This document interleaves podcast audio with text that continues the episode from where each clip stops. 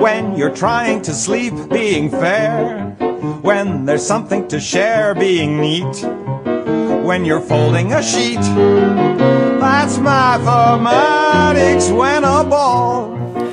국내 bounces off of a 최초, wall 세계 when you 최초 cook. 우주 최강 본격 수학 팟캐스트 From 조콩무! the recipe book when you know how much money you 너무 owe. 무거운 줄 앉았니? 힘듭니다. 아 그래요? 돌아왔습니다. 라이프 아티스트 수포자들의 대변인 정담입니다. 안녕하십니까 어. 송쌤입니다. 숙취에 시달리고 있는 송쌤입니다. 그렇습니다. 예. 속상합니다. 왜 속상합니까? 지각했어요. 야 그러면 이제 지각했다는 얘기는 어딘가를 다닌다는 얘기네요? 아, 너만 알아요. 아 그렇구나. 야 나도 잘 인지가 안 돼. 아니 뭐 수업해달라고 자꾸 요청이 와서요. 예. 자꾸 자꾸가요 한 번이었나요? 아 진짜 여러 번 요청 왔어요. 어... 네, 처음에 수업을 한 반나절 정도 해달라고 해서 음, 반나절? 음, 어. 그래서 싫다. 난 쉴 거다. 어. 미쳤네, 저것이. 야, 지금 얼마나 분노하겠니, 듣고 있는 사람들이. 왜? 그 일단은, 어, 취업이 안 돼가지고, 어, 고생하고 있는 취준생들, 등등등. 아이 뭐 내가 취직한 것도 아니지 엄밀히 따지면 내가 말했잖아. 취직이냐 아니냐의 나의 기준은 4대 보험에 가입이 되냐 안 되냐의 문제라고. 아. 어. 우리가 편의점 알바한다고 취직됐다고 얘기하지 않잖아. 그렇긴 하지. 물론 편의점 알바도 4대 보험 가입할 수는 있습니다, 여러분. 그래요. 네. 근데 나는 그러면 4대 보험 가입이 안 돼 있으니까 나도 그러면 취업이 안 된 거네? 그대는 개인 사업자잖아. 아, 그건 또 달라요? 취직이 아니고 이제 네 자영업이나 아니면 개인 사업인 거지. 아, 난 개인 사업자야? 3.3% 되잖아. 어, 개인 사업인 거지. 뭐. 그렇구나. 역시 개인 사업은 힘든가 봐. 근데 요청할 수 있어. 요청할 나 수 있어? 4대 보험 가입해달라고. 그러면 원장이 그렇게 얘기하지. 임금을 깎겠다고 그러면. 아, 어차피 총액에서 맞추는 거야 그건. 그렇군요. 음. 그래서 거절을 했는데 네. 그랬더니 다시 역제안이 왔습니다. 어떻게? 하루에 2시간만 해달라고. 진짜 송쌤이 뭐라고?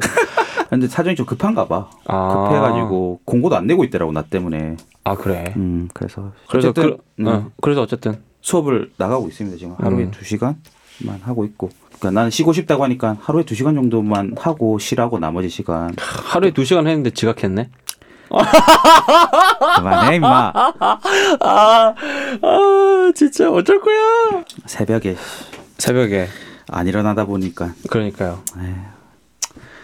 아 하여튼 뭐 면목이 없네요 네.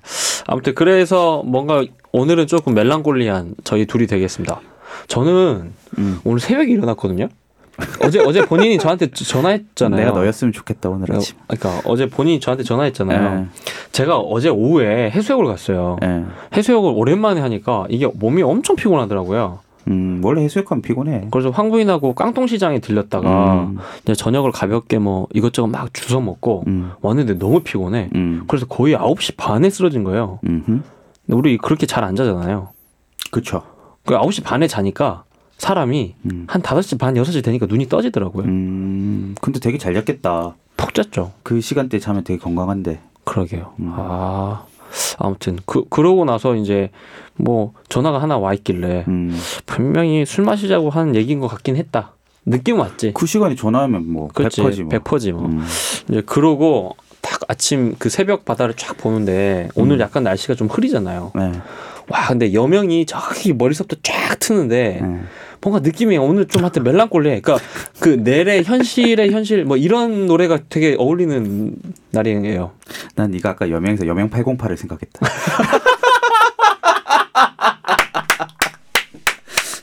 아 이렇게 다르냐? 진짜? 아니 여명은 그 여명이지. 와 진짜 내가 그 비주얼을 막 설명하잖아. 너도 보는 바다 그 바다.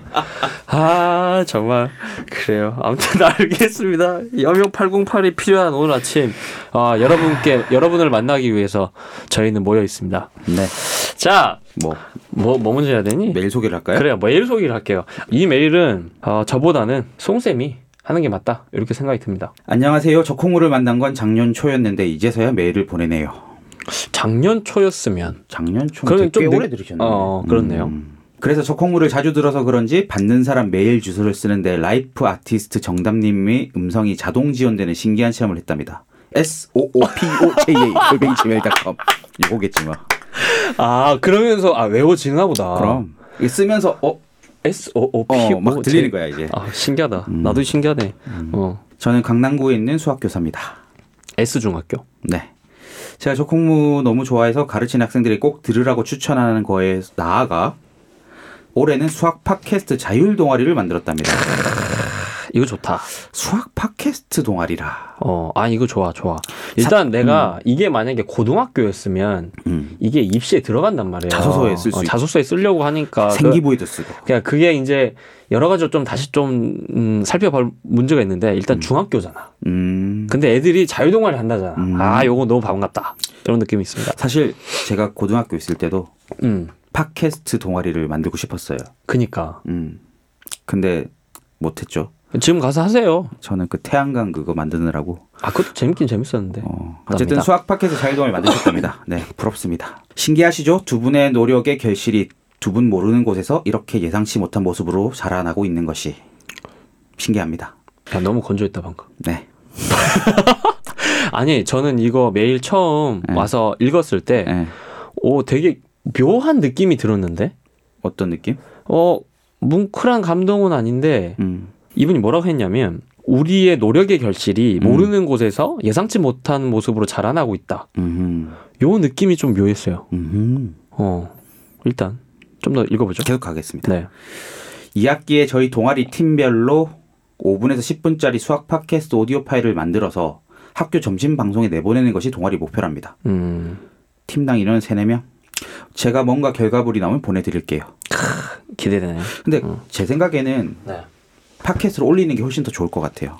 아, 그니까 팟캐스트를 학교 내에만 하는 게 아, 학교 아니고 방송에 틀지 말고 그냥 올려라. 공개. 자기가 방송 올리고 음. 누구라도 댓글 달면은 그럼 그게 되게 뭉클한 감동이 있어요. 저는 안 그래요. 네.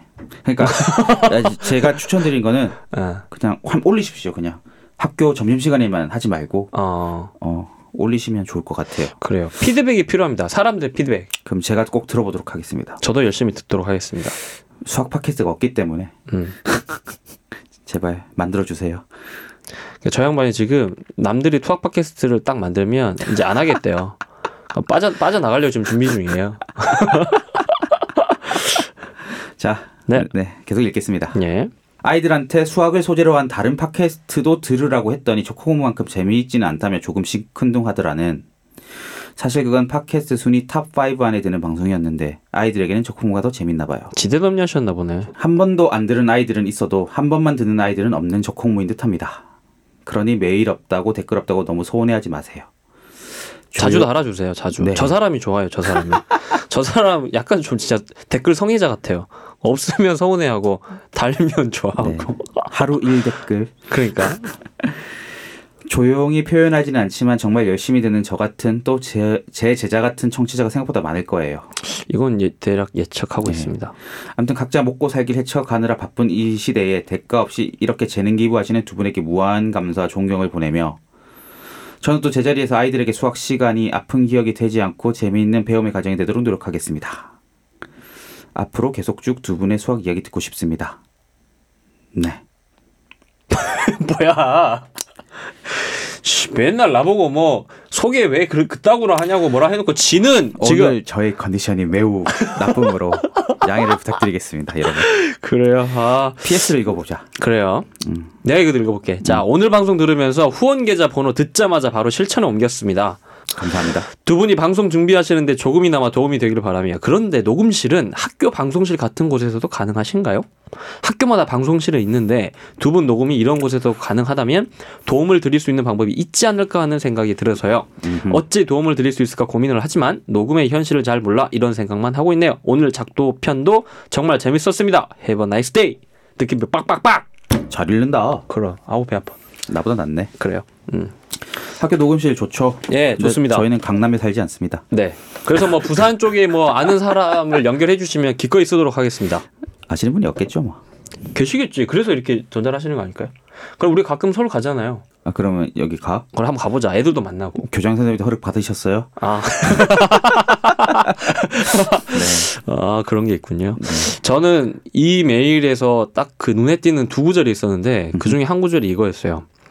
저는 또 제자리에서 아이들에게 수학 시간이 아픈 기억이 되지 않고 재미있는 배움의 과정이 되도록 노력하겠다는 말씀이 저는 그게 일단은 너무 감사했어요.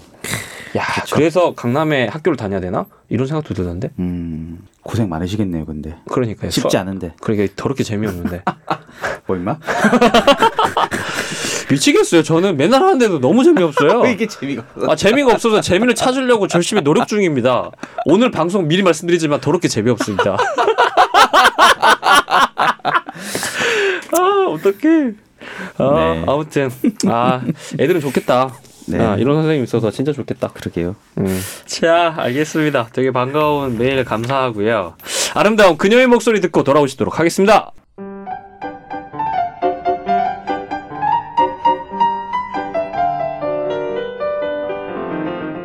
안녕하세요. 이현주입니다. 지금 여러분께서는 한국 최초, 세계 최초, 우주 최초 본격 수학 팟캐스트. 적분이 콩나물 샀는데 무슨 도움이 돼? 적콩물을 듣고 계십니다. 자, 목소리 듣고 돌아오셨습니다. 네. 아 원래 나 원래 멜랑꼴리의 컨셉이려고 했는데 음. 네가 너무 처지니까 내가 반사적으로 푹 아, 튀어나가는 그러네요. 느낌이네요. 제가 지금 좀 되게 처지네요. 예, 어쩔 수 없네요. 힘을 내 보도록 하겠습니다. 그래요, 힘을 내 주시기 바랍니다. 자, 오늘은요 기악 2편입니다. 작도 2편이라고 하자. 그래요, 작도 2편입니다. 작도하고 기악의 차이를 잘 모르신다고요? 저도 잘 몰라요. 몰라도 네. 괜찮습니다. 아무튼 오늘은 지난 시간에 대한 뭐 좀 연장선이다 이렇게 생각하시면 될 것 같네요. 그렇습니다. 지난 시간에 제가 두 가지 의문을 품었다고 말씀을 드렸고 네, 첫 번째에 대한 해답을 지난 시간에 드렸고 네. 이번에 그 두 번째 의문을 풀 생각입니다. 근데 나는 어떤 느낌이 드냐면 음. 너의 의문에 사람들 크게 공감하지 않는다. 어 왜지? 일단 내가 공감을 못하니까 네, 그러면 공감시켜 드리겠습니다.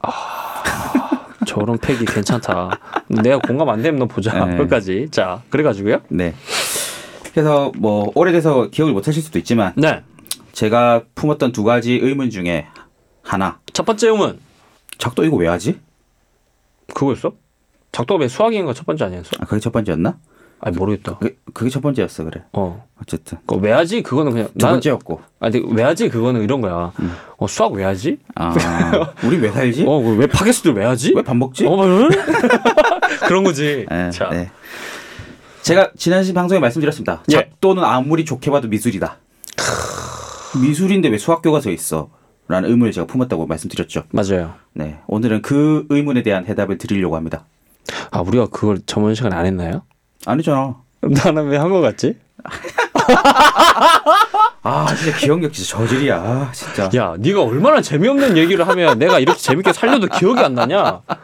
야, 이게 선생 잘못이야, 학, 학생 잘못이야. 제가 말씀드렸죠. It's not your fault. 그래요. 다 선생님 잘못입니다. 그렇습니다. 빨리 사과하세요 먼저. 죄송합니다. 그래요. 그래서 그 예. 작도는 왜 수학 교과서에 실려 있느냐에 대한 의문을 풀 건데 네. 오늘은 그걸 넘어서 넘어서. 기하학이 왜 수학인지에 대한 의문을 풀고자 합니다. 야, 근데 요거 요거 오랜만에 오는 떡밥이다. 그죠? 어, 요거 또 알면 또 느낌 또 빡 살지. 이제 또 이렇게 또 있잖아. 그, 음. 어, 우리 느낌 있으니까요. 예. 기하학이 왜 수학인가를 한번 곰곰이 생각해 보신 분이 계실까요? 없어요. 패스. 왜일까요? 기학이 뭔지도 잘 모르고요. 관심도 없고요. 살기가 너무 빡빡해요. 그 이유는 네. 초등학교 때부터 음. 너무나도 자연스럽게 도형이 수학 교과서에 있었기 때문이죠. 아. 우리는 세뇌 교육을 당한 겁니다, 여러분. 그렇네. 음. 맞아. 거기 그 처음에는 그렇다. 음. 그게 왜 그러지? 라고 질문을 잠깐 스치듯 지나가고 그냥 자연스럽게. 음. 어, 넌 원래 수학이었어. 이런 느낌. 그래서 우리가 이제 초등학교 1학년 때부터 수학 교과서를 봤던 그런 것들이 있기 때문에 야. 우리가 수학하면은 뭐 덧셈, 뺄셈, 곱셈, 나눗셈 이런 것도 생각하지만 동시에 도형 같은 그림들도 같이 떠오르죠. 난 아니야. 아니야? 어, 나는 수학하면 그냥 계산하고 뭐 이런 계산이야? 거밖에 아니야. 음, 어. 그렇군요. 어. 어쨌든 어쨌든, 정남은 그렇다지만 음, 아닌 사람들도 있겠죠. 쬐끔. 내가 봤을 땐 너처럼 수학을 가르치는 분들이거나 음. 음. 좋아하는 사람만 그거에 대해서 좀 기억하지 거의 대부분 수학하면 도형 이렇게 생각하는 사람 거의 그러니까 없어요. 도형도 생각하고 음. 뭐 사칭연산 같은 계산도 생각하고 아니라니까. 그러니까. 절대적 다수는 수학, 사칭 영상, 계산만 생각할 거다. 댓글 달아주시길 바랍니다. 이렇게 우기니까 할 말이 없네요. 오늘 방송을 말아보려고 내가 지금. 네. 그래요. 아무튼 어쨌든 곰곰이 생각해보면 수학 한자로 쓰면 숫자일 때 숫자에 어. 그렇지. 배울학자 쓰는 거 아닙니까? 맞습니다. 숫자에 관한 학문이 수학입니다. 그래. 도형이 근데- 웬 말이냐? 근데 도형이 왜 있을까? 그러니까. 이건 여러분 곰곰이 한번 생각을 해보십시오. 기하학은 도형에 관한 학문인데 음. 수학은 숫자에 관한 학문이야. 도형이 숫자야? 아 그건 아니지. 근데 왜 도형에 관한 공부가 수학책에 들어가 있냐고. 아 그럼 기하학은 도형에 관한 공부야? 그렇지. 그렇네. 근데 걔가 어디 딴 데 갈 데가 없잖아. 그래서 수학 온 거 아니야? 구, 국어 갈 수는 없잖아. 원래 기하학과 사회 갈 수는 없잖아. 아 굳이 야 사회에 들어갈 수도 있지. 근데 우리가 수학에 들어온 게 자연스럽게 생각한 이유는 이유는 세뇌 교육 때문에 되는 거야. 아 그게 세뇌 교육이다. 교과서에 늘 도형에 있었기 관련돼 때문에. 있었기 때문에 치- 그게 자연스럽다고 느끼는 거지. 그렇네. 어. 근데 만약에 기하학이 한 분과로 엄청 커지면 음. 그냥 하나의 과목으로 따로 떨어질 수도 있겠네요. 원래는 기하학이 음흠. 수학의 범주 안에 들어오지 않았어요. 아 그래요. 유클리드 원론은 기하학 책이에요. 수학 책이 아니야. 아 그러면 처음에 메스메릭이라고 하는 그걸 이렇게 분류하던 시절에는 그게 다른 거였던 거예요? 그렇죠. 그리고 독일이 자랑하는 발도르프 교육에서는 기하학 과목과 수학 과목이 분리되어 있어요. 어. 네. 그러면 그냥 기하학을 배워야 되니까 그냥 안에다 집어 넣은 거네. 우겨 넣은 거네. 근데 왜 우겨 넣냐고. 그러니까. 아니 과목 하나 더 만들면 되잖아. 그러니까 내 말이. 국어, 수학, 사회, 영어 만들듯이 그렇지. 기하라는 과목을 하나 더 만들면 되잖아. 필요하면. 어허. 왜 그게 굳이 수학 교과서라는 범주 안에 들어와야만 했냐고. 일단 너무 쓰잘데기 없어서 많이 축소되면서 그냥 살짝 끼워준 거 아니야? 그리고 왜 하필 들어가면 수학에 들어갔냐고. 어디 딴 데 들어갈 데 없잖아. 미술에 들어갈 거야? 미술에 넣으면 되지. 차라리 그게 더 가까워. 그래. 아니 미술은 근데 그... 그리는 거잖아. 아예 기본적으로 추구하는 방향이 다르잖아. 기하학적 아름다움을 모르시는군요. 아, 난 몰라요. 정다각형 이런 거 봤을 때 아름답다는 느낌 안 합니까? 정다각형? 정오각형 이런 거 봤을 때 그거 나는 너무 섬찟해. 왜? 정오각형 같은 거 별로. 펜타곤 별로. 그 한 번씩 뉴스 나오면 이제 펜타곤을 잡아주잖아요 미국에 나는 그냥 파그라다 사밀리에 이런 게 차라리 더 좋아. 파그라드 사밀리아 그냥 그런 약간 곡선과 자연에 가까운 어떤 그런 것들이 좋지. 인위적으로 이렇게 딱딱 직선 이런 거 막 너무 정념이 떨어져. 아이 가우디 같은 놈 아 그런 게 솔직히 더 아름답지 않아? 느낌적인 느낌이 오잖아. 아니 그래도 완전히 정확한 도형이 아- 주는 아름다움이 있다고 그랬다 치자. 열과 오를 잘 맞췄을 때 주는 쾌감이 있잖아 전혀. 봐봐, 내가 입고 있는 옷 안 보이니? 이렇게 늘렁늘렁 이게, 이게 니트 나 이런 거 좋아한다고. 내 머리 안 보이니? 뽀글뽀글. 이거 어떻게 기하학으로 표현할 거니? 어쨌든 저는 기하학이 미술에 더 어울린다고 생각을 했습니다 알겠습니다. 이쯤 하시면 여러분들도 의문이 드실 수밖에 없어요 아 그렇긴 해. 이게 따로 분리되어서 따로 과목을 만들던가 아예 음, 그랬으면 게 차라리 나을 법한데 그렇지. 왜 하필 다른 과목 안에 들어가 있고 그게 왜 하필 수학이라는 범주 안에 들어가게 되었냐? 아니야. 다시 얘기할 때 봐봐. 음. 사람들은 오늘 처음 알았어. 기하학과 수학이 다른 거라는 걸. 충격이죠, 여러분. 나도 그러니까. 난 얘기해놓고 지금 또 아- 방금 깨달았다니까. 아 이게 다른 거였지. 다르잖아요, 배우는 게. 어. 근데 얘가 왜 이쪽으로 흡수됐을까?를 이제 네가 설명해줘야지. 그렇죠. 오늘 그 얘기를 할 생각입니다. 그래요. 네. 일단 한 줄로 정리 딱 해줘. 어떻게 정리할까? 아, 빨리 정리해봐봐. 왜 기하학은 수학이 되었나? 빠밤.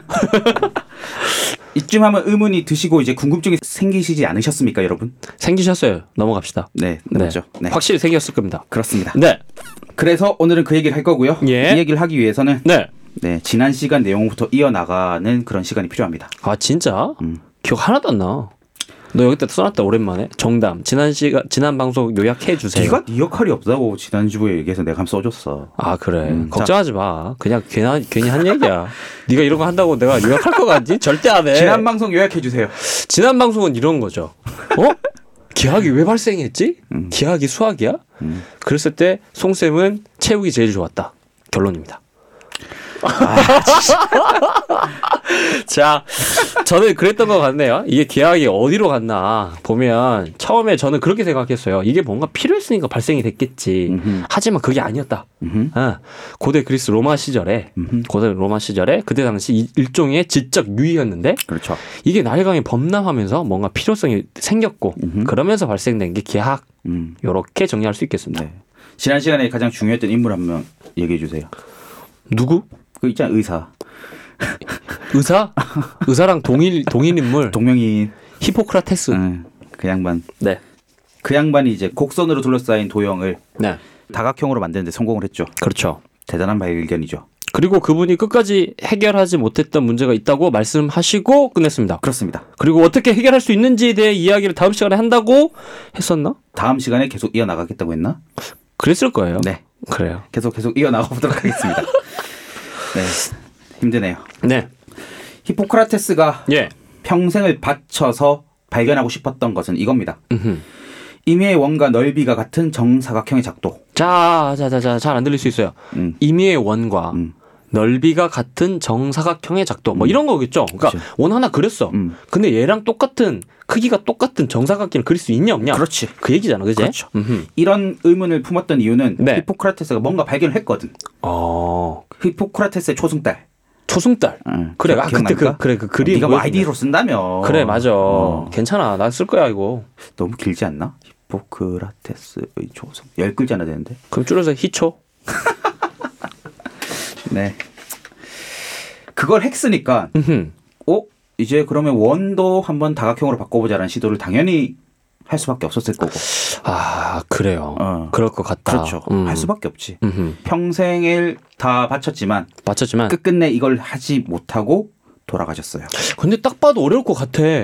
아 그래 그런 느낌이 들어요? 아 느낌이 드네. 왜냐하면 일단 그렇잖아. 네모는 음. 어떻게 이게 숫자로 딱 떨어져. 일 7하기 4, 4 빡 나오잖아. 근데 원넓이는 일단 파이가 들어가잖아. 파이는 3.14 삐리삐리삐리라며. 그러니까 3.14159. 159이막 짜짜짜짜 가잖아. 근데 어떻게 같아? 음 난 그런 느낌이 있어. 그렇군요. 어. 근데 어떻게 가능해 이게? 진짜 가능해? 근데 그렇게 생각하면 히포크라테의 초승달도 되게 와 그렇긴 기적 음. 하지. 같은 일이지. 그렇지 기적 같은 일이지. 그러니까 기적은 한 번 일어나지 두 번 일어나는 게 아니요. 히포크라테스가 정담처럼 생각을 했었어야 됐는데 안 되니까 접어. 포기를 모르는 히포크라테스였죠. 그러니까 네. 그리고 해수욕을 하셨어야죠. 참나. 했겠지 지중해에서. 네. 음. 그래요? 자 볼까요? 어쨌든 네. 이 문제는 말이죠. 네. 단순히 히포크라테스뿐만 아니라 어허. 당시 그리스의 소피스트들의 고민거리 중 하나가 되게 됩니다. 그러니까 수많은 소피스트들도 이런 걸 고민했구나. 그럼요. 작도는 지적 유의와 실용적인 점을 넘어서 네. 음, 그리스 사람들에겐 철학적 사유의 도구로 이제 여겨지게 됩니다. 그러니까 이미 작도라고 하는 게 철학을 하는데 이렇게 뭔가를 깊은 생각을 하는데 도움이 되는 이미 도구로 생각을 하고 있었다. 그럼요. 그래서 이게 플라톤에도 연결이 되대요. 그렇죠. 오. 그 플라톤이 최초로 만든 대학인가? 어허. 아카데미안가 뭐 그런 게 있죠. 네. 그 학교 정문에, 정문에. 이런 글씨가 있었죠. 그러니까 내가 이거 찾아봤는데 음. 진짜 있었다네. 네. 아, 기하? 어, 이거? 나 몰랐어. 어, 기하학을 모르는 자는 들어오지 말라. 그렇죠. 야, 나는 그때 태어나도 못 들어갔어. 근데 너 플라톤 좋아하잖아. 몰라. 근데 제가요 그 전생 봤다는 얘기 해드, 해드렸나요? 했어. 제가 이거 방송에도 했나요? 방송사 안한 것 같은데? 방송에서 안 했나요? 음. 제 전생 중에 하나가 플라톤이래? 아니 아니요 철인이래? 아니 그게 아니라 어 하여튼 이분이 되게 유명하신 분이에요. 그래서 어떻게 하다가 제가 가게 됐네요. 그래 가서 음. 봤는데 힐합 시절에 철학자였대요. 네가? 어. 그랬을 것 같아. 아 그래 네가 그랬잖아 나한테. 그리고 그 힐합 시절에도 뭐 사색을 좋아하고 명상을 즐겨하던 철학자였대요. 음, 근데 내가 봐봐. 기약을 모르네. 나는 근데. 몰라. 내가 봐도 기학을 나는 잘 모르는 사람 같아. 철학자 아니네. 그러니까 나 철학자도 아니야. 그러니까 내가 봤을 때 그때 완전 잔챙이였다. 음, 그냥 동네 그냥 걸어다니는 그냥 떨거지였던 걸로 보여집니다. 그쵸. 네. 어쨌든 되게 플라톤이 이런 얘기를 했습니다. 네. 음, 그러니까 플라톤은 이렇게 생각했대요. 음. 플라톤에게는 이데아라는 게 있잖아요. 그렇죠. 이데아가 뭡니까? 이래가 뭐 그런 거예요. 보이지 않는 순수한 이념의 세계. 음, 그리고 우리는 현실 세계늘 이데아를 추구해 나간다. 그렇죠. 그러니까 우리 이데아 세계는 절대 다다를 수 없어요. 왜냐하면 우린 육체를 가지고 있잖아요.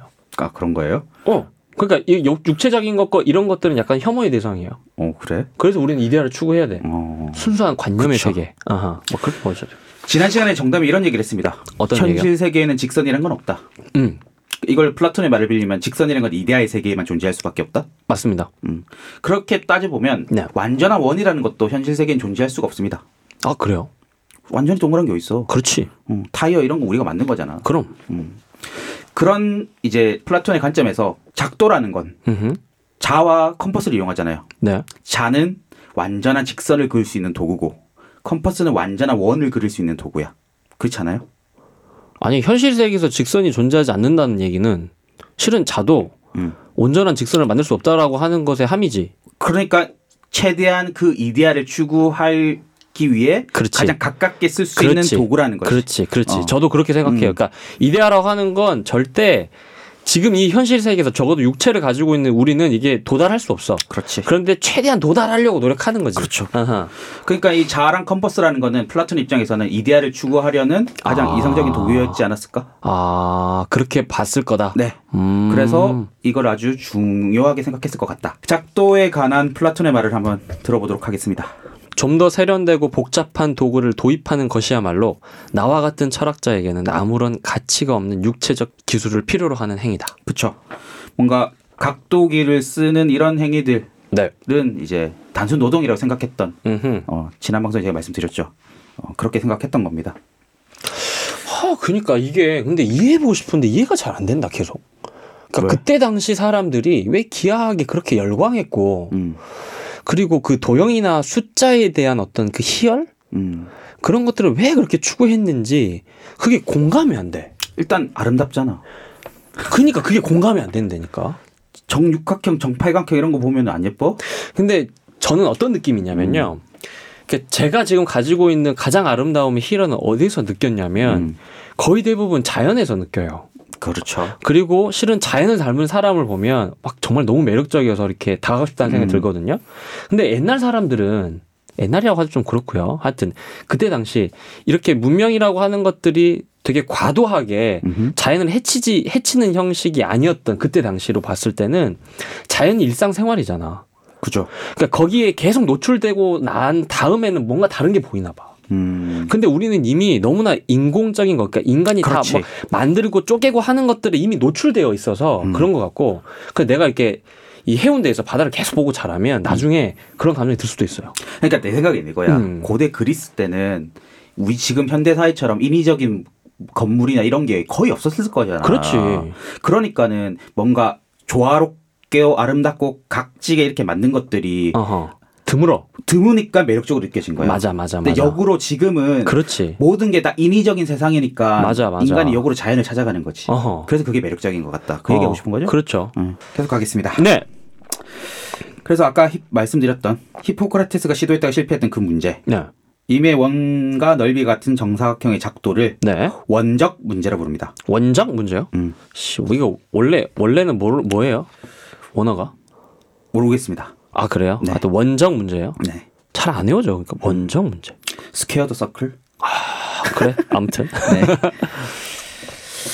그래서 이거는 이제 그리스 소피스트에게도 엄청 유명한 문제가 됩니다. 어.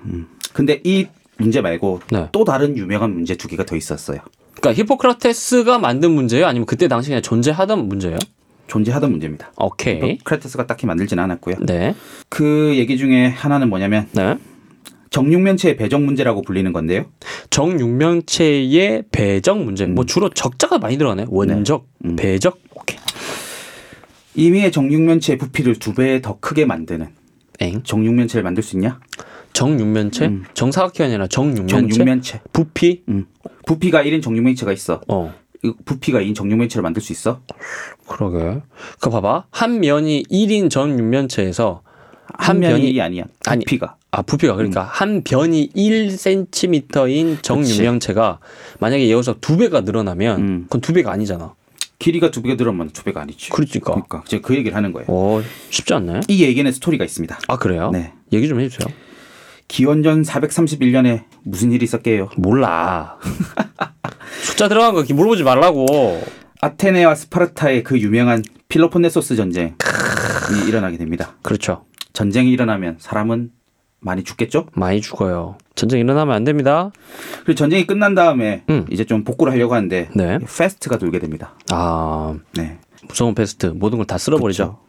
그래서 엄청나게 많은 인구들이 이제 감소하게 되죠. 사람들이 많이 죽어요. 음흠. 그러니까 자꾸 이렇게 흉흉한 일이 벌어지니까 네. 이때 시- 사람들 뭐 했겠습니까? 빌어야지. 그렇죠. 제사를 지내고 신한테 비는 거죠. 그럼 음, 어쩔 수가 없어요. 지금도 많이 빌려. 그래서 그때 당시 이제 그리스 시민들은 이제 아폴로 신에게 음흠. 아폴로가 뭐의 신이지? 태양의 신. 태양의 신입니까? 음. 이 병의 퇴치를 이제 기원하게 됩니다. 네. 그럼 이제 보통 이렇게 제사를 이걸 제사를 지낸다고 해야 됩니까? 뭐 재단에 올리고 뭐 기도를 하는 거겠죠. 그렇죠. 그럼 뭐 제사장 같은 사람이 있을 거 아닙니까? 당연합니다. 신과 사람을 연결시켜주는. 매개체. 음. 그래서 그분이 이런 얘기를 합니다. 아폴로 신에게서 응답이 왔다. 어 그러면서 이런 소리를 하죠. 무슨 소리? 정육면체로 된 아폴로 신전에 재단의 부피를 두 배로 하면 너희들의 소원을 들어주겠다. 뭔 개소리? 이거 확실해? 이거 어디 있었던 거야? 야, 이 양반이 구라쳤은 것 같지 않아? 아. 신의 목소리 진짜 이렇게 들었을까? 아이 무슨 또 두 배야 두 배는 아이 구라쳤네. 그때 당시 아폴로 신전이 있었는데 네. 그게 딱 정육면체로 돼 있었습니다. 어. 음. 근데 이 아폴로 신전의 부피와 두 배가 되는 정육면체를 만들어라. 그럼 내가 너희들의 소원을 들어주겠노라라고 그 인간과 신 사이에 있는 그러니까. 그 사람이 사기친 것 같죠. 아니 뭐 그러니까 어떤 뭐 그렇게 신탁을 받았다 이거 아닙니까? 그래서 이제 그리스 사람들은 어. 어. 떤 짓을 했냐면 어허. 각 변의 길이를 두 배씩 늘리기 그래 시작합니다. 나랑 비, 나랑 똑같다니까. 그러니까 내 내가 그때 있었나 봐. 내가 그때 있었나 봐 옆에서. 아니 그 아니 두 배로 만들었잖아 네가. 부피를 두 배로 만들랬지 길이를 두 배로 만들라 그랬어. 그러니까 길이가 두 배가 되면 부피가 두 배가 될 것 같은 느낌이 있어 느낌적인 느낌적인 느낌이. 느낌이 그럼 하지만 여러분 생각해 보십시오. 한 변의 길이가 111이야. 1 곱하기 1 곱하기 1. 그죠 부피는 가로 세로 높이를 다 곱해야 되죠. 그래야 됩니다요. 근데 111을 222로 만들면 부피가 얼마가 됩니까? 2 곱하기 2 곱하기 2. 그냥 8이 됩니다. 그래요. 부피가 8배가 늘어난 거야. 무려 8배야. 어. 근데 8배니까 더 좋은 거 아니야? 근데 두 배로 늘리라 그랬잖아. 시키는 대로 해야지. 아니, 근데 고생만 짓당한 거지 뭐. 근데 그때 부피에 대한 개념은 있긴 있었던 거야? 있었겠지 뭐. 그럼, 아 진짜. 음. 제사장이 잘못했네. 네. 그냥 8배로 늘려주면 소원을 8배로 들어주겠다. 뭐 이렇게 하면 되지. 뭔 소리예요. 그래서 어쨌든 두 배가 아니고 여덟 배짜리인 걸 만들었기 때문에 네. 패트는 사라지지 않았다고 합니다. 슬픈 일이죠. 그래서 끝이야? 그래서 이제 이때부터 사람들이 관심을 갖기 시작했습니다. 아, 실제로? 정육면체의 배정 문제. 어. 진짜 정육면체 부피를 두 배로 만드는 걸 그릴 수 있나? 를 고민하게 된 거죠. 아하. 어찌됐든 이슈화에 성공했다. 네. 어허. 이게 두 번째 문제고요. 네. 세 번째 문제는 가게 3등분 작도입니다. 가게 3등분 작도? 음. 2등분이 아니라 3등분? 임의의 각을 줬을 때 어허. 3등분을 할 수 있느냐? 그 뭐 이런 거지. 90도면 30도, 30도, 30도. 네, 그건 할 수 있어요, 근데. 음. 근데 60도를 20도, 20도, 20도를 작도를 못해. 안 돼? 안 되는 거야. 어떤 건 되고 어떤 건 안 되고 이러는 거야. 어, 그래? 음. 확실해? 네. 어. 아, 그럼 확실할까 갖고 와야지. 아니 이게 이게 딱 느낌적인 느낌으로다가 어 60도니까 그냥 20도 그냥 물론 이게- 각도기 재면 되지. 그러니까 이게, 이게 다 느낌적인 느낌으로다가 그냥 쫙쫙 어? 안 되는구나 그게. 네. 그래요. 그래서 이 문제는 기여는 없고요. 네. 가게 2등분선이 되니까 아. 사람들이 3등분도 되나 한번 시도해봤다는 얘기가 있어요. 자 그래서 삼 3대 작도 불능 문제가 있답니다. 그렇습니다. 기억이 잘 안 나시죠? 앞에 있던 이야기가. 네. 저도 기억이 안 나요. 이게 말도 이해가 안 되는데요. 자 첫 번째가요 원정 문제입니다. 원정 문제. 네. 원정 문제가 뭐예요? 임의의 원과 넓이가 같은 정사각형을 작도할 수 있느냐. 그죠. 원하고 넓이가 같은 정사각형 만들 수 있냐 없냐 요거고요. 두 번째가 정육면체의 배정 문제입니다. 네. 요, 요 뭐예요? 그 아폴로 신 나오는 그 얘기입니다. 야, 그예요. 그 얘기요. 그 얘기요. 그리고 세 번째가 가게 3등분 문제. 네. 예, 요거 되겠습니다. 임의의 각을 3등분 할 수 있느냐. 네. 이게 하여튼 3대 작도 불능 문제인데 네. 여기 세 개 다 해결이 됐나요? 그 얘기를 해보려고 합니다. 아, 이제 빨리 해 줘. 그냥 결론 일단 먼저 얘기를 해. 해결은 됐습니다. 어, 그래요. 네. 일단 마음 편하게 들으셔도 될 것 같습니다. 해결됐답니다. 굳이 여러분이 안 푸셔도 됩니다. 네. 그 위 세 가지 문제는 3대 작도 불능 문제라고 불리면서 예. 엄청나게 유명세를 타게 됩니다. 어. 마치 페르마의 마지막 정리와 같은 유명세였겠죠. 그래요. 당시 사람들에게. 음. 그러면 이제 사람들이 뭘 했겠습니까? 담배 들었겠지. 어떻게 덤벼들 것 같습니까? 잘. 자, 만약 정답이 고대 그리스인이야. 어. 3대 작도 불능 문제를 풀고 싶어. 안 풀고 싶어. 격렬하게 안 풀고 싶어. 플라톤이 쫓아낸다. 아유, 안 풀고 싶어. 그냥 쫓, 쫓겨날래? 그래, 쫓겨나겠어. 난 그때 그랬었나 봐. 네. 자, 아무튼요. 이 문제를 풀려면 사람들이 했던 건 뻔하죠. 음, 종이 한 장 갖고 와서 그렇지. 컴퍼스랑 자들고 어허. 요리 그려보고 저리 그려보고 아, 그래, 일단 많이 해봐야지. 일단 이래도 시도를 해보고 저래도 해봐야지. 해봤을 거 해봐야 아니야. 해봐야 할거 아니야. 아하. 어?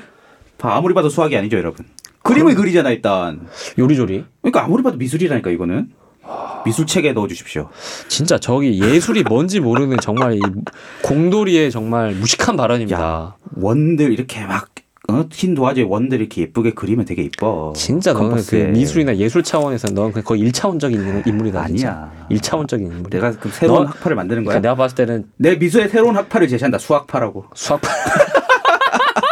추상파다. 왜 추수, 수학파 아니 수학파? 수학파. 아무튼. 네. 자. 그랬을 거 아닙니까 어쨌든. 그렇죠.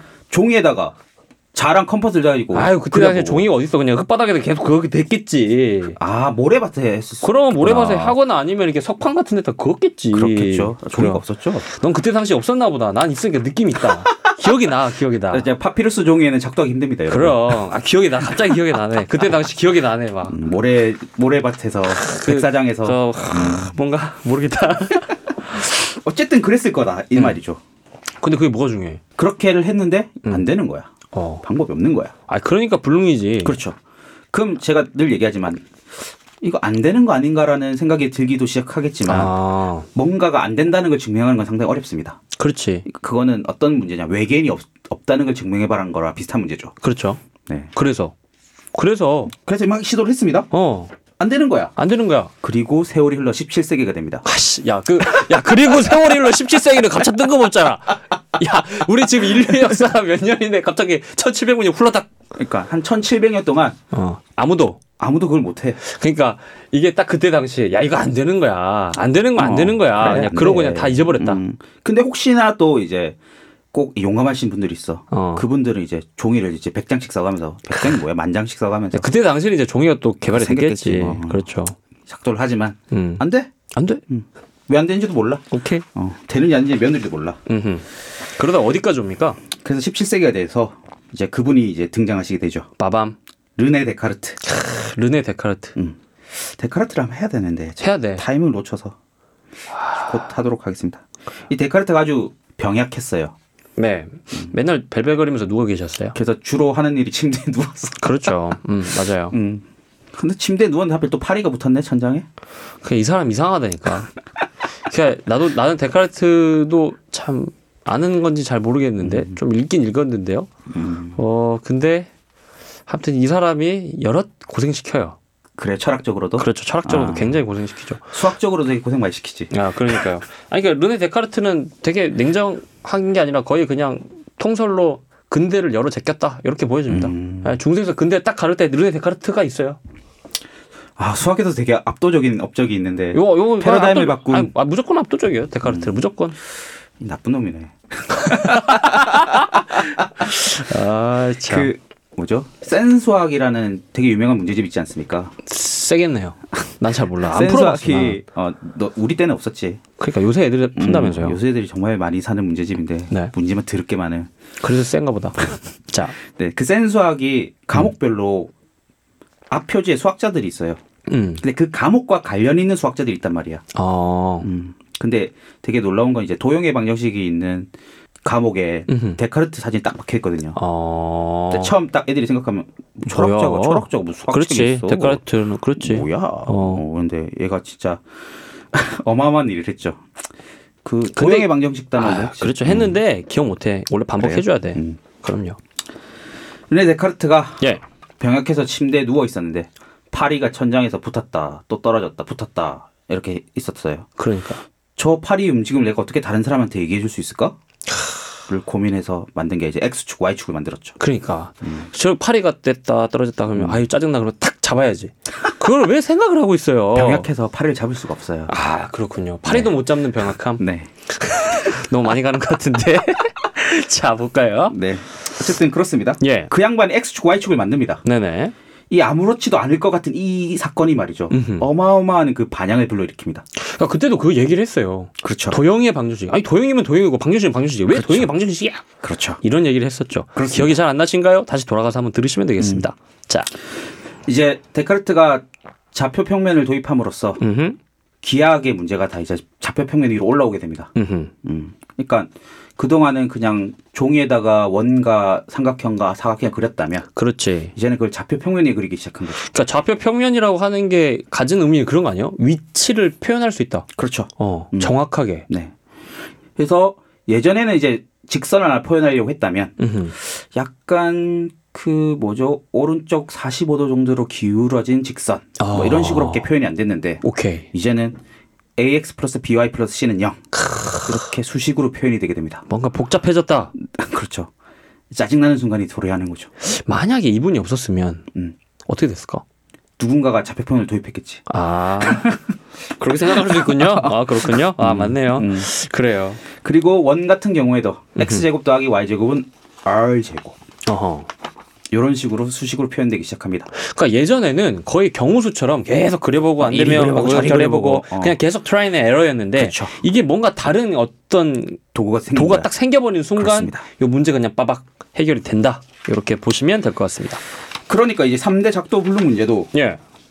이전 좌표평면에 올려놓고 이제 생각을 해보게 된 겁니다. 어 그때 당시 그러면 누군가가 시도를 근데 하는 거죠. 그래요. 그 데카르트가 그렇게 했어요? 아, 데카르트는 안 했고. 아, 안 했고. 가셨고. 그래요. 음, 데카르트 만들어 놓고 갔어. 갔어요. 그럼 그건 이제 낼름 집어먹은 누군가 있었네요. 음. 그렇습니다. 음. 이제 그 사람 얘기 또 하려고 하는군요. 데카르트는 프랑스 사람. 예. 그리고 지금 소개할 이 사람도 프랑스 사람입니다. 크, 역시 프랑스 수학의 나라. 그렇죠. 1837년 네. 프랑스의 피에르 로랑 방첼.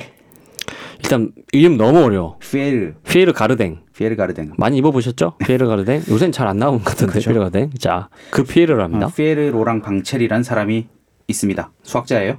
음. 논문을 발표하게 됩니다. 예. 작도 불가능 문제에 관한 논문이었죠. 내가 봤을 땐 이게 그때 당시도 그렇게 많이 아까 회자가 될 것 같진 않아. 왜? 수천 년간 못 풀었던 문제인데. 그냥 잊혀진 문제 아니야? 못 푸는 문제가 아니라? 뭐 예를 들어 그런 거지. 아, 하다 집어치웠나? 어, 그냥 막 그런 느낌 아니었어? 아, 그리고 그 양피지 때문에 뭐 이게, 이게, 이게 뭐 어쩌다가 이게 막 그냥 기어 나온 것들이 많았잖아요. 뭐 그럴 수도 있겠어요. 음. 그러니까, 어쨌든- 그러니까 왠지 피에르 로망 방첼 들어봤어요? 안 들어봤지? 처음 들어봤지? 그렇습니다. 그럼 별로 안 유명하잖아? 그렇죠. 그렇지. 영어밖에 이- 없는 거지. 근데 여기, 여기에 나는 이게 뭐 이렇게 한국의 송민욱이라고 하는 이게 송쌤의 그 뭐 수학자가 하나의 논문을 발표하는데 그것도 아마추어 수학자가 뭐 이런 느낌이야. 음, 아마추어 수학자는 아니었고요. 그래요? 그 자. 논문을 발표하게 됩니다. 네.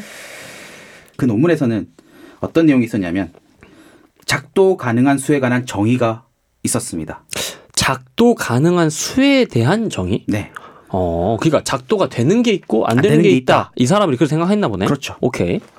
그 여기에 대한 설명을 간단하게 드리도록 하겠습니다. 네. 이해가 안 될 수도 있어요. 그래, 빨리 설명해 대학 예, 주세요. 과정이거든요. 괜찮아요. 네. 아, 대학 과정이라고요? 네. 여러분, 어떻게든 이해해 보십시오. 수포자 여러분 죄송합니다. 아니요, 수포자 여러분, 어떻게든 이해하십시오. 여기서 한두 문장만 기억하시면 됩니다. 되게 심플하게 말씀드릴게요. 음. 어. 원래 보통 수- 수학 이게 거기 뭐죠? 대수학이라는 과목에 있는 네. 내용인데 네. 대수학 책을 펼쳐 보면 딱 펼쳤어. 바로 덮고 싶어. 여기가 내용 보면 아, 여기에 대한 나도 내용이? 펼쳤다가 덮었어 그냥. 어, 아휴, 뭐 군- 군이 어떻고 책 어떻고 뭐 그래. 네. 근데 이번에 어쩔 수 없이 잡아들었구나. 그렇습니다. 어떻게든 설명해 보려고. 네. 그래요. 한번 해볼까요? 자 생각을 해보세요. 네. 작도라는 건 눈금 없는 자와 음흠. 컴퍼스만을 이용하는 겁니다. 그래요. 저 같은 애는 그렇게 기억할 수 있어요. 아니 각도 있는 그냥 각도기로 그냥 쓰면 되지. 뭐 이렇게 고... 근데 그쵸. 작도라고 하는 정의 자체가 그렇죠. 눈금 없는 자를 이용하셔야 됩니다. 그렇습니다. 그거 기억하셔야 돼요. 눈금 없는 자로 우리가 뭘 할 수 있습니까? 눈금 없는 자 가지고 때릴 수 있죠. 맞을 수 있고요. 그리고 쑤실 수 있어요. 초등학생도 듣는다고. 아 그렇군요. 아니 네. 우리 저번에 얘기했잖아. 그 계속 맞았다는 얘기 했잖아요. 근데 그거 다 편집했더라도 거의 편집했던 것 같은데. 그랬군요. 그랬어요. 음, 이것도 편집해 주세요. 교육이 안 좋겠다 진짜. 네. 눈금 없는 자로 우리가 할 수 있는 거는 칼로리. 칼로리 칼로리. 칼로리가 뭐야? 아니 칼로 칼. 칼 장난. 그것도 이상하지? 아니야 그래. 그래 그걸로 해줘 그래, 그냥 알았어. 해줘 해줘. 예, 그만해. 자 누구 없는 자로 할 수 있는 게 뭐가 있나요? 직선 긋는거밖에 못하죠. 아 그런가요? 음, 어. 직선을 그릴 수밖에 없습니다. 네. 컴퍼스를 우리- 우리가 할 수 있는 건 뭡니까? 원만 그리죠. 원밖에 못 그려요. 그래요. 근데 작도라는 과정을 잘 생각해 보면 예. 자와 컴퍼스를 이용해서 음. 뭔가 교점을 찾아서 음. 그 교점에서부터 다시 선을 긋고 혹은 원을 그리고 그러니까 뭔가 또 선이 만나면 또 거기서부터 출발하는 거죠. 자 교점은 교차하는 지점이에요. 이게 두 개가 만나는 거죠. 아 설마 그걸 모를까? 수포자들한테 상처되는 말인가? 그래. 너 사과. 아, 나가. 빨리 또 사과해. 왜? 점을 모를 수도 있다고 저는 그럼. 생각합니다. 아 교점은 진짜 아니 모를 수밖에 없는 게 평소에 써 교점? 교차로 아 교차 교차로하고 교점하고 같아. 자 아무튼 그런 거. 네. 그래서 네. 결국 그런 가정인 거잖아요. 작도라는 게. 그것을 유한 번 반복하는 행위가 작도라는 거죠. 음, 그러니까 그것을 계속 반복한다. 그렇죠. 음, 근데 제가 앞에서 잠깐 말씀드렸지만 네, 결국 직선이라는 것을 좌표 평면으로 옮겨와 보면 음, ax 플러스 bi 플러스 c는 0, 음, 즉 1차 방정식입니다. 음, 원이라는 것은 음. x제곱 더하기 y제곱은 r제곱, 음, 2차 방정식입니다. 맞습니다. 그 연립 방정식을 푸는 거와 같죠. 교점을 찾는 거니까. 아, 그러니까 교점이 해를 찾는 거네. 그렇죠. 그러니까, 다- 그러니까 x랑 y 값을 x, 찾는 y를 거야. 찾는 거잖아. 음. 아, 그렇네. 그럼 결국 우리가 작도라는 거는 선과 선이 만나는 거. 어허, 그건 1차 연립 1차 방정식이 풀인 거고. 오케이. 그러니까 원과 직선이 만나는 거. 어허, 그건 1차 방정식과 2차 방정식이 연립한 걸 푸는 거고. 어허. 원과 원이 만나는 거. 연립 2차 방정식을 푸는 거고. 아, 그거 그렇게 생각해야 되네. 그렇게 되는 문제라고 방철이 이제 주장한 거죠. 어, 그러니까 우리가 작도라고 하는 게 되게 거창하고 뭔가 의미가 있을 것 같지만 음. 이거를 좌표 평면으로 올려와서 수식화 시켜 보면 끼케야 2차 방정식의 풀이밖에 안 된다는 거지. 아, 그러면 만만해진다. 그렇죠. 결국 그거라는 거야. 어, 설득력 이 있습니까? 그래요. 아주 거칠 러프하게 얘기했어요, 여러분. 음, 이렇게 정확히 수학적으로 엄밀하게 하지 맞는 말은 마. 아닌데 엄밀하게 하지 마. 어, 엄밀하기 안 중요해, 안 때문에. 중요해, 안 중요해. 수포자들이 양산됐죠. 그래, 안 중요해. 어, 대충 의, 의미만 알고 계시면 예. 아, 됩니다. 그럼요, 그럼요. 그러면 결국은 이게 2차 방정식의 풀이인 건데 음. 2차 이하의 방정식을 푸는 것에 불과한데 음흠. 그럼 2차 방정식은 우리가 근의 공식을 너무 잘 알고 있어요. 그렇지. 근의 공식이 뭡니까? x는 음. 2a분의 마이너스 b 플러스 마이너스 루트 b의 제곱 마이너스 4ac 이렇게 얘기하면 내 수포자 안 되는 거예요. 우리가 근데 이거는 많이 반복하잖아요. 그죠? 솔직히 이거는 많이 반복해요. 음, 예. 그쵸. 원고에 쓰여 있어서 제가 좀 더 빨리 읽었을 뿐입니다. 근데 알고 있었어 원래? 원래 알고 있었어. 안 보고 안 보고 얘기할 수 아, 있어? 할수 있어. 알았어. 어. 음. 야, 근데 이거 안 해오면 문제가 안 풀려. 내가 얘기했잖아. 난 문제를 겁내 많이 풀었다니까? 아 그렇구나. 그럼. 꼭 수학 못하는 애들이 공식은 잘 외워요. 공식이라, 공식이 내가 믿을 수 있는 거의 유일한 거야. 나의 의지할 수 있는. 난 제일 짜증났던 애들이 공식 안 해오고 뭐 그때 당시 뭐 다시 내가 공식을 뭐 유도해갖고 푸는 애들 제일 재수 없어. 네, 그랬는데 그러니까 제일 재수 없어. 공식은 외우라고 있는 거야. 뭔가 공식은 마법 상자와 같아서 그렇지 그냥 갖다 집어넣으면 돼. 공식을 외운 다음에 숫자를 끼워 넣어서 그렇지. 푼다. 그래서 막 이게 막 돌려 그러면 뭐가 탁 나와. 뭐 이런 거였지. 이것을 수학이라고 생각하시면 안, 된다, 안 됩니다, 여러분. 그러니까요. 그게 수학이 아닌 거예요. 네. 자 아무튼 근데 어쨌든 보면은 이제 우리가 근의 공식이라는 게 어허 분수가 있잖아요, 일단. 음 분수는 나눗셈이잖아. 그렇지. 이제 2a 어 분해. 곱셈이잖아. 어 2 곱하기 a니까. 그렇지. 그리고 b 플러스 마이너스가 있잖아. 어허 그리고 루트가 있고. 어어 그럼 결국 이 x라는 거는 어. 곱셈, 나눗셈, 덧셈, 뺄셈, 루트. 어. 요거밖에 없잖아. 그거 그거 그게 다인데? 야 그게 엄청 많이 있는 거지. 아무튼 근데 그거밖에 없잖아. 어 그러니까 요렇게 사칙 연산과 루트로만 표현할 수 있는 수가 작도가 가능한 수다라고 아. 정의를 한 거야. 나 근데 그새 까먹고 있었어. 우리가 지금 하려고 했던 얘기가 그거였구나. 아, 그렇지. 어. 그러니까 이 프랑스 이 수학자가 이야기했던 논문의 주제가 음. 작도 가능한 수에 대해서 정의를 내리는 건데 그렇죠. 우리가 이걸 잘 고민을 해봤더니 음. 근해 공식과 연결이 되어 있고 결국에 그렇습니다. x라고 하는 게 곱하기, 나누기, 더하기, 빼기, 루트 요 나머지 것으로만 표현할 수 있는 숫자여야 그렇죠. 된다. 그것만 써서 표현이 가능한 숫자가 있다면 어허. 우린 작도 가능하다라고 어. 정의를 내린 거죠. 되게 당연하다. 너무 당연한 얘기죠. 근데 수학이 원래 이렇게 당연한 거지. 그, 렇죠 논리적인 거고. 이때 막 소름이 돋고 막 쾌감이 오지 않습니까? 어, 이거 신기한데? 그렇죠. 어, 재밌다. 그럼 이렇게 말씀드리면 아니 뭐 그거 그거 안 쓰고 표현하는 숫자가 있나? 그런 생각이 들 수도 있습니다. 난 순간 지금 무리수랑 유리랑 헷갈린다. 루트 루- 루트 쓴 무리수지 뭐. 무리수죠? 그럼 얘는 무리수도 되는 거죠? 그렇죠. 루트니까요. 그렇죠. 오케이. 그러니까 막 드는 생각은 뭐 그- 이거 말고 또 표현 가능한 수가 표현 불가능한 수가 있어라는 생각이 들 겁니다. 어, 있어요? 있죠. 있어요. 네. 오케이. 그래서 이제 방철이 작도 가능한 수에 대한 정의를 내린 다음에 네. 삼 3대 작도 불능 문제에 관한 이제 해법을 마련하게 되죠. 어. 일단 첫 번째 해결하는 거는 네. 그 아폴로 신전의 문제. 그렇죠. 어. 부피 정- 두 개. 그렇지. 정육면체의 부피를 두 배로 만들 수 있느냐의 예. 문제였습니다. 음흠. 근데 이거를 곰곰이 생각해 보면 한 변의 길이가 1인 정육면체의 네. 부피를 두 배로 늘리는 문제라고 생각해 보세요. 그렇죠. 네, 일단 간 1을 우리가 제일 좋아하잖아. 어. 1이라고 생각해 보세요. 만만해 그게. 그렇죠. 그러면 그 두 배 부피가 두 배가 된 그 변의 그게 부피가 2가 돼야 돼. 그렇지. 그 정육면체 한 변의 길이를 우리가 x라고 합시다. 아, 오케이. 그러면 요거 요렇게 되겠네. x를 세 번 곱했네. 그렇지. x 곱하기 x 곱하기 x가 이야. 2가 돼야 되는 오케이. 거예요. 오케이. 좋아요. 어허.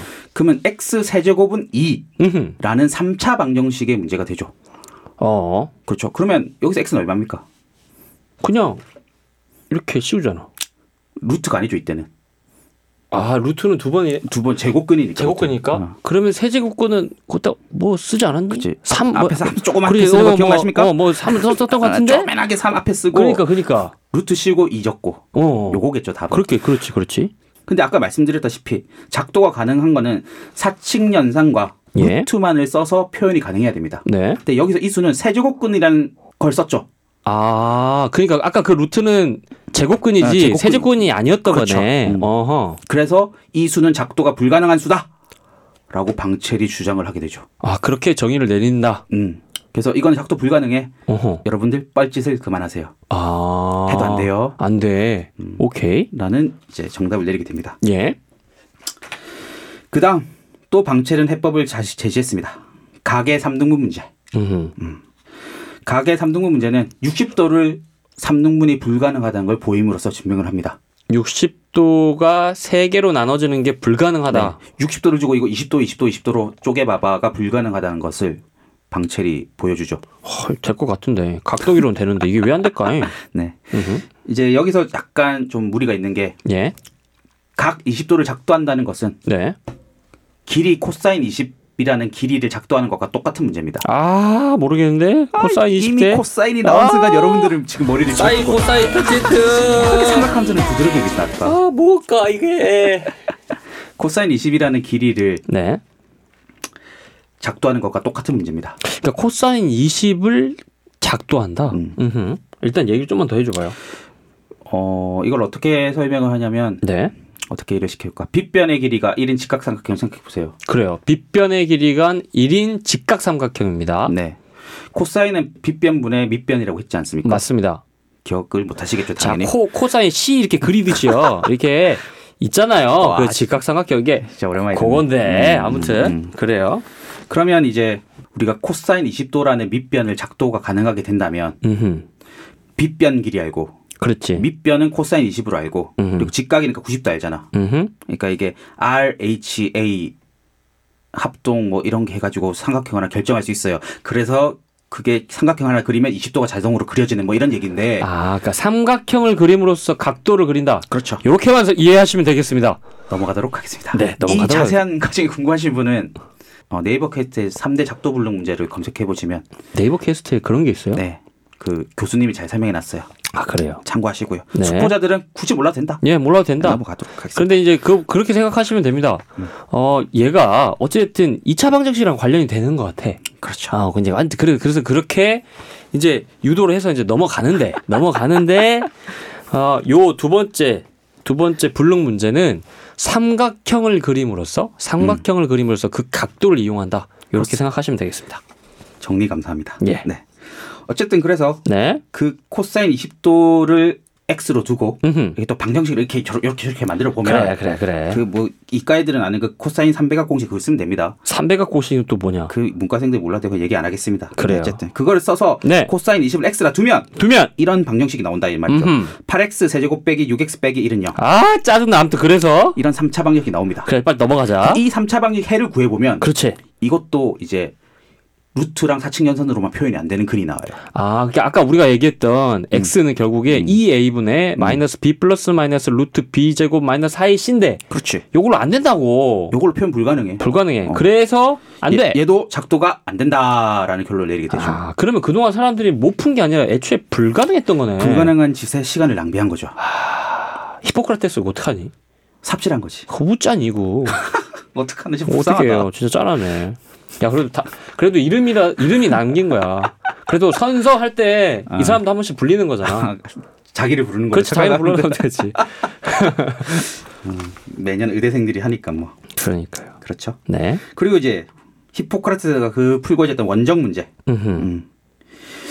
이 원정 문제는 또 곰곰이 생각해 보면 음. 반지름이 1인 원을 생각해 보세요. 음, 그 정도는 쉽게 이- 이해할 수 있지. 음, 원 넓이는 파이 r 제곱이니까 그럼. 반지름이 1인 원의 넓이는 파입니다. 그렇죠. 우리 원넓이 구했던 거 혹시 기억나시나요? 음. 반제곱을 제곱한 다음에 반지름? 거기다 어, 반지름을 제곱한 다음에 거기다 파이를 붙이면 됐었죠. 그러니까 1이니까 1제곱 파이니까 결국에 파이. 그렇죠. 오케이.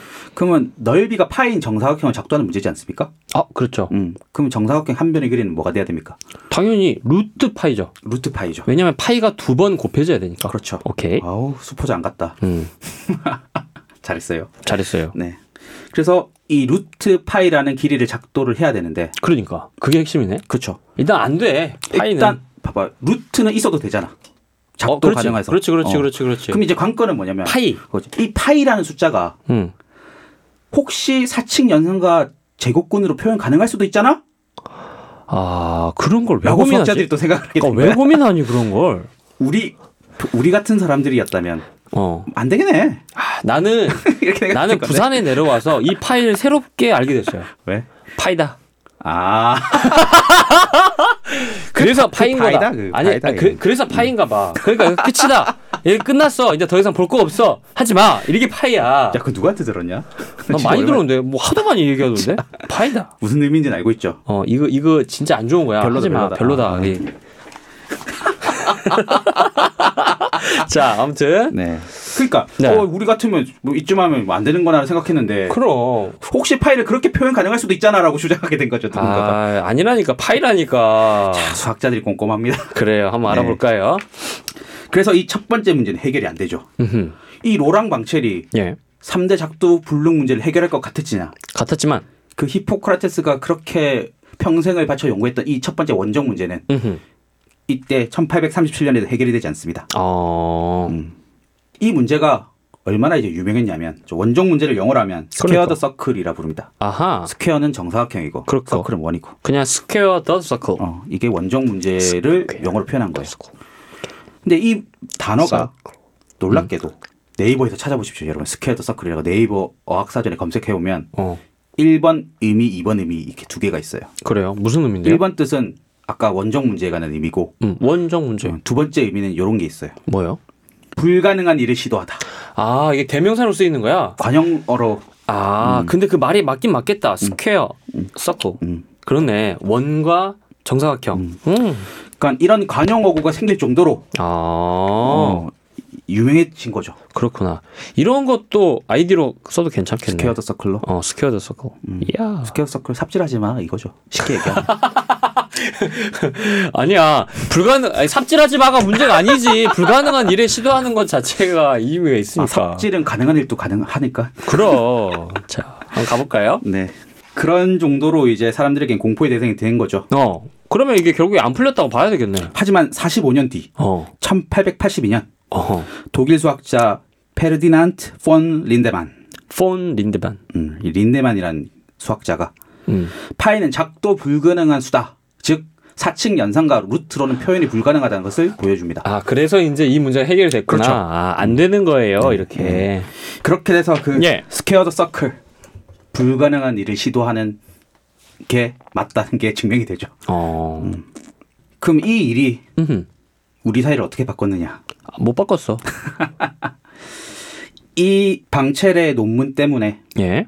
사람들은 이제 기하학 문제를 풀 때 더 이상 그림을 그리지 않게 됩니다. 어? 근데 그럼 기왕 문제를 어떻게 풀어? 물론 그러니까 그림을 그림만 그리는 짓을 안 하는 거죠. 정확히 얘기하면 음. 아, 그래요? 이제는 어떻게 하냐? 음흠. 수식을 써서 네. 방정식을 푸는 거죠. 아, 그렇네. 네. 작도하고 싶은 수를 x라 두고 음흠. x가 작도 가능한지 방정식을 세워서 음흠. 이 방정식의 근을 구하기 시작합니다. 아하. 이 근이 사칙 연산과 제곱근으로만 표현 가능한가 안 한가 이런 점만 하게 되는 거죠. 음흠. 그러니까 어느 순간 기하학 문제를 해결하기 위해선 그림은 안 그리고 음흠. x, y만 써서 방정식만 냅다 푸는 거야. 아, 그러니까 아까 우리가 이 이야기 모든 최초에 시작했던 네, 도대체 기하학이 왜 수학이냐? 그렇죠. 이게 나가 아무리 봐도 미술이다. 그렇지. 여기에서 이제 탁 전환이 돼버리는 거네. 그렇죠. 이 데카르트와 방첼 덕분에 어. 수학 교과서의 분량이 두 배로 늘어났죠. 아, 그게 그렇게 봐야 되는구나. 기하학이 수학의 부분 집합이 돼버리는 순간입니다. 아, 그래요. 짜증나죠, 여러분. 괜찮아요. 나 이제 수학 안 할 필요 없어요. 난 안 해도 돼 이제. 모른다. 얘들아 너희도 어떨 거니? 중학생들, 네 아들이 수학 고등학생들. 문제 들고 와서 물어본다. 아 그래요. 네. 괜찮아요. 저기 송삼촌한테 가서 물어봐. 아빠는 잘 모른다. 음. 어, 이렇게 얘기하지. 그래서 네, 납득이 되시죠? 네 납득이 네, 왜 기하학이 수학 교과서에 들어오게 됐는지. 어허. 결국 수학자들은 이제부터는 기하학적인 모든 문제들이 아하. 방정식을 푸는 일로 바뀐 거야. 음. 그러니까 기하학적 난제를 풀려면 수학을 공부해야 돼. 아 근데 이게 보니까 딱 한 사람의 여- 업적이 아니네요. 그쵸? 어 여러 사람의 업적이 토스 토스 토스 돼서 마지막 강스파이크 빵 그쵸. 때렸네. 일단 데카르트가 유클리드 기하학을 해석 기하학으로 바꿔버렸고 이게 그렇죠. 정말 결정타죠. 진짜 결정타지. 어. 그러니까 뭔가 그러니까 이게 도형이다. 그러니까 이걸 뭔가 숫자로 표현하고 뭐 이렇게 그게 불가능한 건데 그게 숫자로 표현하는 순간 음. 어 그러니까 우리가 원이라고 떠올리면 예전에는 그렇지. 둥근 형태를 생각했는데 그럼 데카르트 덕분에 이제 원이라고 하면 X. 방정식이 생각나는 그지. 거야. 시기 생각나 버린다. 나쁜 놈. 그러니까 여러모로 나쁜 사람입니다. 근데 사실 생각해보면 수학으로 들어올 수 있는 것들이 지금 현대사에 저는 꽤 많은 것 같아요. 아 그래요? 대표적인 게 저는 한 100년쯤 지나면 음. 경제학은 사라지고 수학 교과서에 들어올 것 같아. 경제하는 애들 다 수학 공부해. 아 그건 맞죠. 어. 그 그렇죠. 다 수학으로 설명해. 지금 어. 약간 기하학이 수학에 들어온 나는 그 과정을 약간 거치고 있다는 느낌이 들더라고. 아 그렇네. 그렇죠. 그러니까 노벨상을 받는 경제학자들은 거의 다 수학자입니다, 여러분. 최근에는. 그렇죠. 어. 옛날엔 안 그랬어. 근데 그게 수학의 여러 분과가 있는데 음. 특히나 요즘 이제 추구하는 어떤 경제학의 패턴이나 이런 것들 때문에 그렇죠. 그렇죠. 어. 그러니까 이제 사람들은 뭔가 좀 더 정확하고 예측 가능하고 표현하고 싶어 해요. 음. 근데 경제라고 하는 활동으로 그럼 어떻게 예측 가능하냐 하는 거지. 그걸 또 수식으로 표현하는 거지. 어. 근데 일단은 불가능한 게 일단은 불가능한 게 아, 수학으로 안 들어올 것 같아요? 아니요, 아니요. 음. 가능할게요. 음. 가능할 건데 근데 그게 이제 수학의 역할이 달라지는 것 같아요. 음. 어. 그러니까 경제 역할 역할이 달라지겠죠. 저는 그렇게 좀 판단합니다. 그래서 저는 어, 기하학이 이렇게 수학으로 들어왔고 음. 그곧 경제학도 들어올 것 같고 그러면 거의 모든 학문이 수학으로 다 들어오지 않을까? 국어가 어떻게 넘어가겠니? 예를 들어서 언어가. 이런 언어는 거잖아. 언어는 숫자가 있기 3, 전부터 있었어요. 3, 4 운율이 우리가 듣기 좋더라. 아니야, 뭔 소리야. 안 돼. 안 돼. 안 돼, 안 돼. 여러분 수학을 공부하시죠. 수학으로 다 통합되는 지금 과정을 여러분들 겪고 계십니다. 아니야. 그 그런 거 절대 불가능하다고 본다. 네, 그래서 네. 기하학이 어떻게 수학이 되었는가에 관한 네. 얘기를 했습니다. 메일 소개해 주세요. 저희는 수포자 메일 사용하고 있습니다. s o o p o j a 골뱅이 gmail.com s o o p o j a 골뱅이 gmail.com입니다. 메일 많이 보내주시고요. 댓글 많이 달아주셨으면 좋겠습니다. 후원해 주신 분들을 소개를 해드릴까요? 네. 존칭은 생략하고 읽어드리겠습니다. 이기련, 적홍무 최고, 신웅기, 홍성기, 아해, VAUGHN, 보원이라고 읽나요? 네. 안나경 애청자, 서동원, 럭셔 애플, 후원마녀, 적홍무진이, 이명선, 쿨 FRG, 황진이, 승우엄마, 뭔 소린지 몰라도 잘 듣고, 이금자 명이야? 네. 진상민 잘 듣고 있습니다. 최병훈, 정성환, 김강산, 박희득, 남상열. 네, 여기까지입니다. 감사합니다. 후원 계좌 한 번 더 알려드리겠습니다. 네, 후원 계좌는 카카오뱅크고요. 3333 다시 01 다시 948 58 11입니다. 아, 저희 그 후원해 주셨던 분들 중에요. 저희 아주 가까운 지인이 있습니다. 네. 이분은 자기가 돈 낸 걸 꼭 티를 내고 싶다고. 나도 후원했다. 아, 나도 후원했다. 그걸 꼭 얘기를 해달라고. 예, 그래서 그 정확한 멘트까지 알려주시더라고요. 자연 수학원의 진상민 선생님 그분께서 어, 꽤 많이 후원해 주셨어요. 네, 제일 많이 후원해 주셨어요. 네, 이걸 꼭 얘기해 달래요, 방송에서. 네. 네. 그래서 하는 거예요. 그 근데 이 그분이 그렇게 하셨어요. 야, 너희 지금까지 얼마가 제일 많은 돈이니? 이렇게 하니까 그래? 그럼 거기다 내가 1원을 붙일게. 그래서 딱 1원을 더 주셔서 네. 최고액자가 되셨습니다. 그 타이틀을 갖고 싶으셨대요. 그래요. 아무튼 음, 후원해 부- 주신 분들 감사드리고요. 네. 하여튼 조금 더 자주 뵙고 열심히 재미있게 녹음하도록 하겠습니다. 다음 방송은 좀 가벼운 주제로 갖고 올게요. 아 제발 이제 좀 재밌는 거 하자. 재미없었어? 아니 좀 재밌는 거 하자. 수학 말고 이제 수학자 얘기도 좀 하고 재밌는 거 좀 하자. 알겠습니다. 그래야 다음 주에는 수학자 얘기 가지고 돌아오도록 하겠습니다. 국내 최초, 세계 최초 우주 체감 본격 수학 팟캐스트 적콩무 오. 멜랑꼴리 하고 싶었지만 너무나 발랄하게 끝냅니다. 라이프 아티스트 스포자들의 대변이 정담이었습니다. 네, 종쌤이었습니다. 감사합니다. 고맙습니다. counting sheep when you're trying to sleep, being fair, when there's something to share, being neat, when you're folding a sheet. That's my mathematics when